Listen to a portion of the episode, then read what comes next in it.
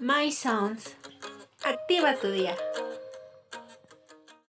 La Catrina, creada por el caricaturista mexicano José Guadalupe Posada, originalmente se llamaba la calavera garbancera. Esta palabra provenía de los vendedores de garbanzo, que siendo pobres aparentaban ser ricos y querían ocultar sus raíces indígenas. La Catrina es adornada con hermosos sombreros y flores y es una fuente de inspiración en muchas fiestas de disfraces tanto dentro como fuera de México. Es tan popular que desde el año 2015 se lleva a cabo el desfile de Catrinas en la Ciudad de México.